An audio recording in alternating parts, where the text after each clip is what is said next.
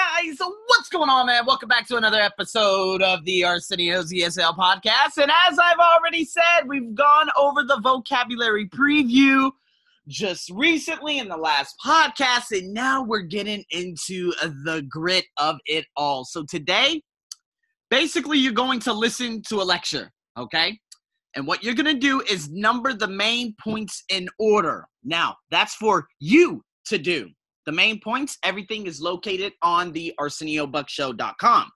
Now, I'm going to talk about the, the, what is it, the the lecture in general. And then in the next podcast, we're going to talk about Cornell notes.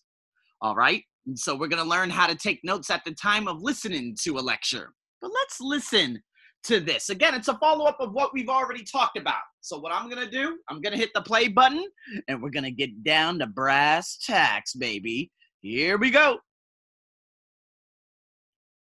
if it wants to be. That was fantastic. So much synergy. Oh my god, that's totally me. Oh my god, it's over here. That's right. Here we go. Three, two, one. First and foremost, we need to bear in mind while we are thinking about the problems that the impact of sports on children is potentially very positive. In other words, sports is something we should encourage. At its best, done properly, it motivates children to exercise, enables integration into a social community, and helps them develop psychologically. And it's fun. It enhances the whole childhood experience, in fact. Consequently, any scenario in which sports is viewed as a negative factor should be avoided if possible. But the sad fact is that sports participation among children is decreasing in many countries, such as the US, where it fell by 10% between 2009 and 2014, according to a survey by the Sports and Fitness Industry Association. And one of the reasons is that children don't enjoy sports as much as they should because of their parents' attitude. Mm. The decrease is not only caused by parental involvement, of course. Studies show that economic factors are very significant, but it may help explain the high dropout rate among lesser achieving children. Increasingly, parents push their children to play sports in the hope that they will go on to become professional sportsmen and sportswomen. Examples such as Tiger Woods from golf and the Williams sisters in tennis show that there are definitely advantages if you can start a child early in their, sorry, your chosen sport.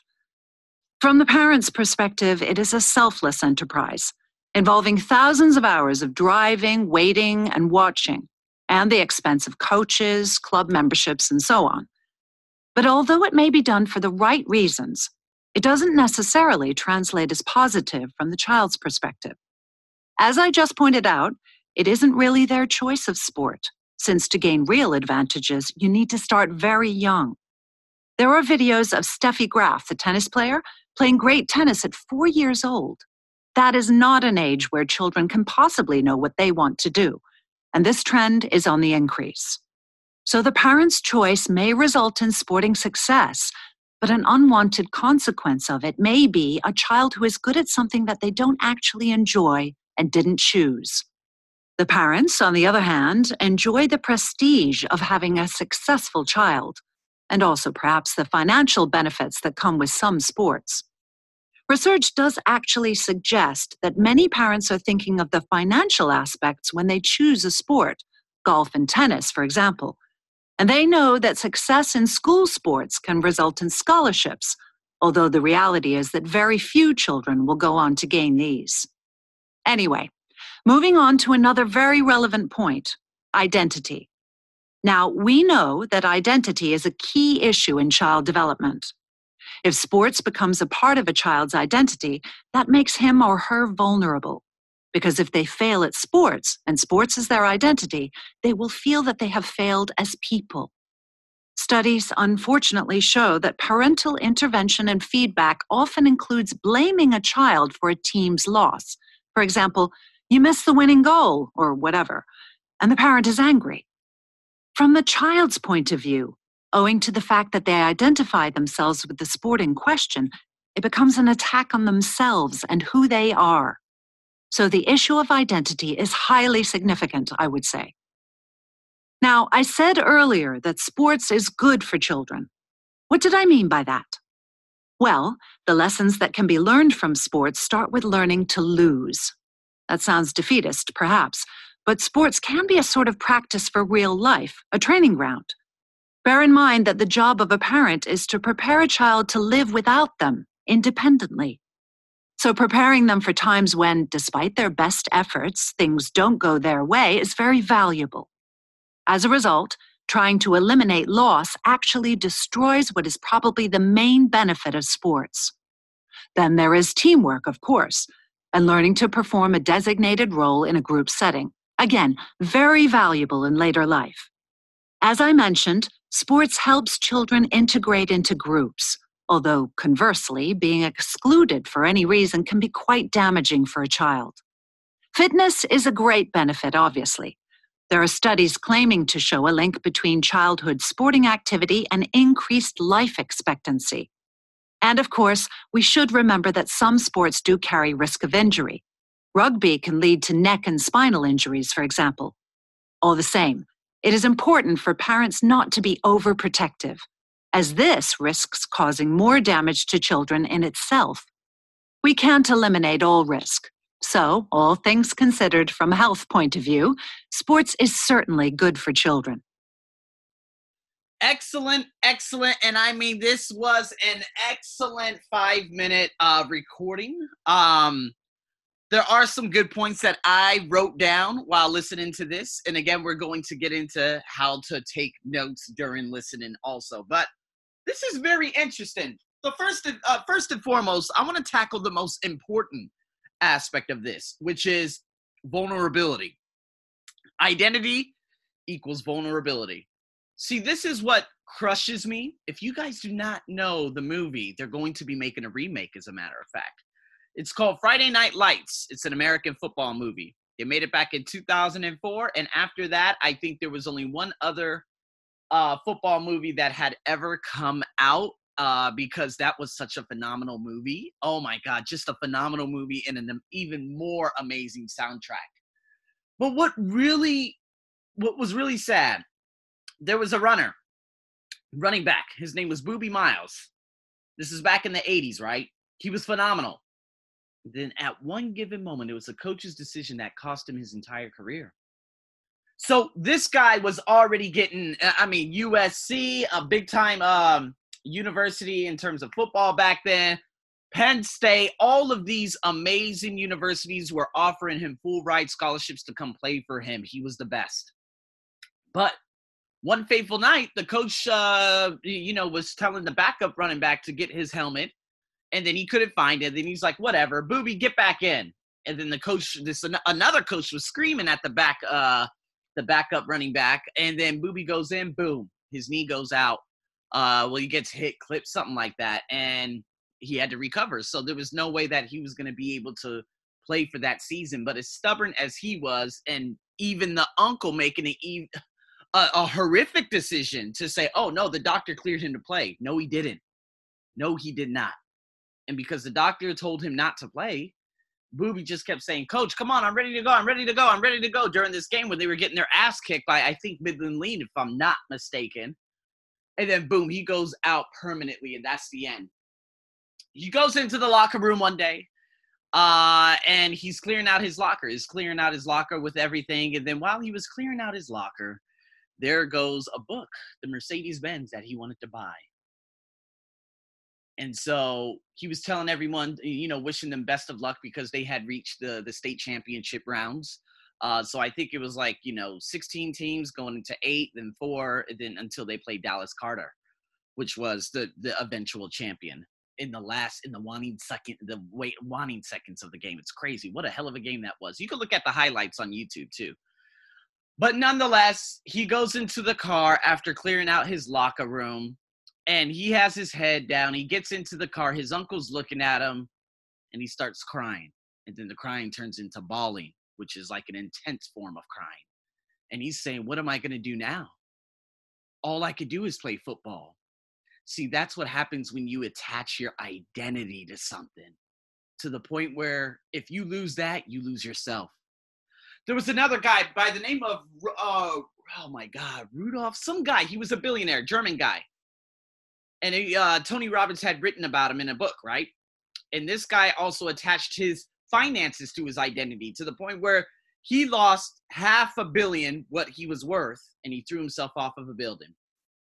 See, she made an amazing, I mean, that that was a, a very solid, and I mean an extremely solid point there in terms of attaching your identity to that. I'm gonna give you another example. Remember, I told you about sports at my college, and the guys that I was running with, you know, they they were very against me. They said they were saying horrible, harsh things to me.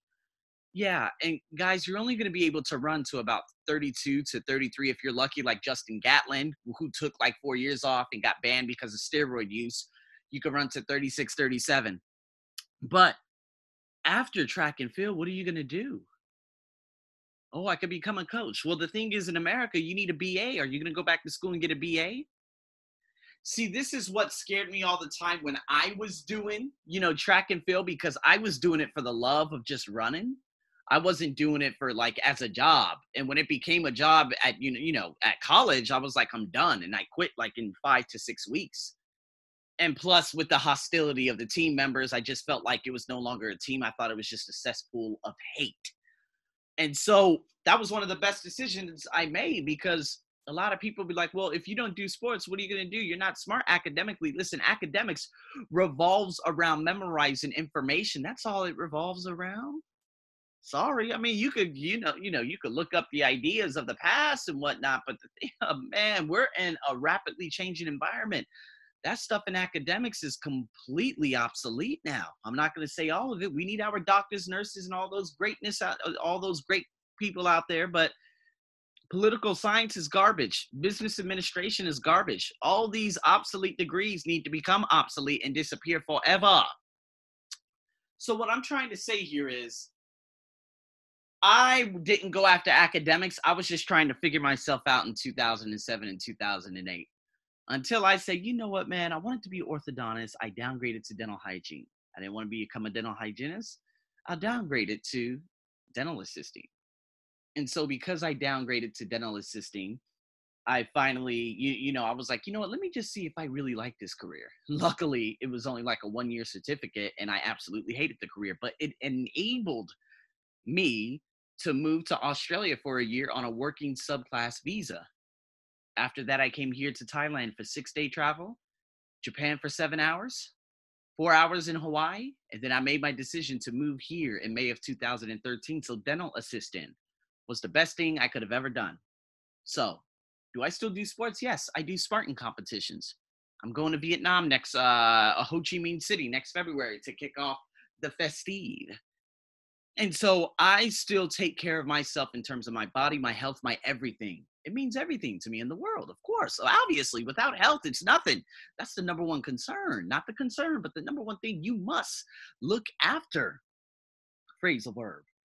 So there you go. Now, she mentioned, of course, parents' attitude, you know uh and it depends on the parents so that's what i really wanted to focus on the parents they enjoy the prestige and this is what makes me very angry because in african american families if you look at the shaquille o'neal for example now he's an investor now okay which is fantastic best of luck to him. But when he first got his check from the nba he spent all of it buying unnecessary garbage. Mom you want a car? Okay. Dad you want a car? Okay. You know, mommy and daddy should have been there saying, no, what the hell are you doing with your money? See, that's the problem when you have broken mindsets. If you do not, if you're not financially educated, you will buy liabilities. Fortunate enough, you know, uh, Shaquille O'Neal went on to make millions and probably a hundred, hundreds of millions of dollars. But again, that's the prestige that a lot of parents go after. So that's why they push kids at such a young and of course, you know, young age so they can say, go on, so you can play professional sports and make us rich. That is absolutely ludicrous. I don't believe in that. And I also don't believe in a lot of, you know, I hear the story or used to hear the story all the time of African American kids in some of the worst areas, you know, Queensboro projects out there in New York, Washington, D.C., Gary, Indiana, Flint, uh, Flint, Michigan, Detroit, Michigan, um, Palm Beach, California, long or I'm sorry, no, that's Palm Palm Beach, Palm Beach, Florida, I think. yeah, Palm Beach, Florida, uh, Compton, California, Watts, California, Inglewood, Pom- Pomona, all of these places, South Phoenix, a lot of these cities, primarily, you know, they have just a very African American population. And then their parents, they're, they they just want to sit there, just as my m- mother, you know, sat in that specific neighborhood. Although there was crime running rampant everywhere, we had two broad daylight break-ins. We had things stolen from us. We heard gunshots all the time. Lots of crazy things, and they just remained in that victim mindset and stood there, thinking that someone was going to come in and give her a house. She didn't want to work for everything. She's just sitting there hoping that something will fall into her lap. That's not how it works. And for the other parents who are like, yeah, my son, he's going to get me out of this hood and this and that, you're doing that out of prestige. And I think that's apps that you've lost all sense of parenting. I know a lot, I'm being harsh, but education in these areas is important. Education for middle class around the world, not important. Depending on now, common sense, yes.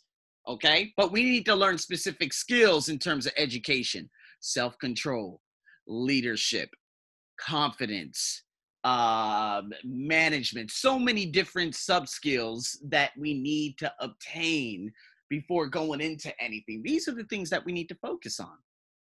But anywho, that's another topic for another day. So with that being said, with that, with that being said, there were some people. Who was it? There was a guy. I'm to top this off with Devon Shed. Devon Shed. He went on to get his political science degree. Wonderful guy. Um, he's still on my Facebook. I went to college with him. I dropped out of that team, Central Arizona College. Uh, that was my first year of college outside, 2006 to 2007. And I dropped out of that college, uh, the track and field team, because I told you already. Devon Shed, he didn't. He was a wonderful 400 meter runner. He was very intelligent. And because he did not drop out, he ended up getting himself a National Junior Collegiate Athletic Association championship. He got himself a fat ring. And then I went back and I'm like, damn, if I would have stayed on that team, I would have gotten it. No, but the thing is, I I could have possibly been good at it. Maybe I was very average at the hurdles, but I didn't enjoy it anymore. Once you enjoy it, I don't care how much hardware or money comes with it, I can't do it anymore. And I still remember this. I'm going to leave you with this right here. I asked Devon, I said, Devon, do you love running? No. Why do you do it? Because I'm good at it. That, my friends, is the recipe to failure. With that being said, guys, I'm going to leave that with you today. Get ready for some Cornell notes on the next podcast. I'm your host, Arsenio, as usual. Over and out.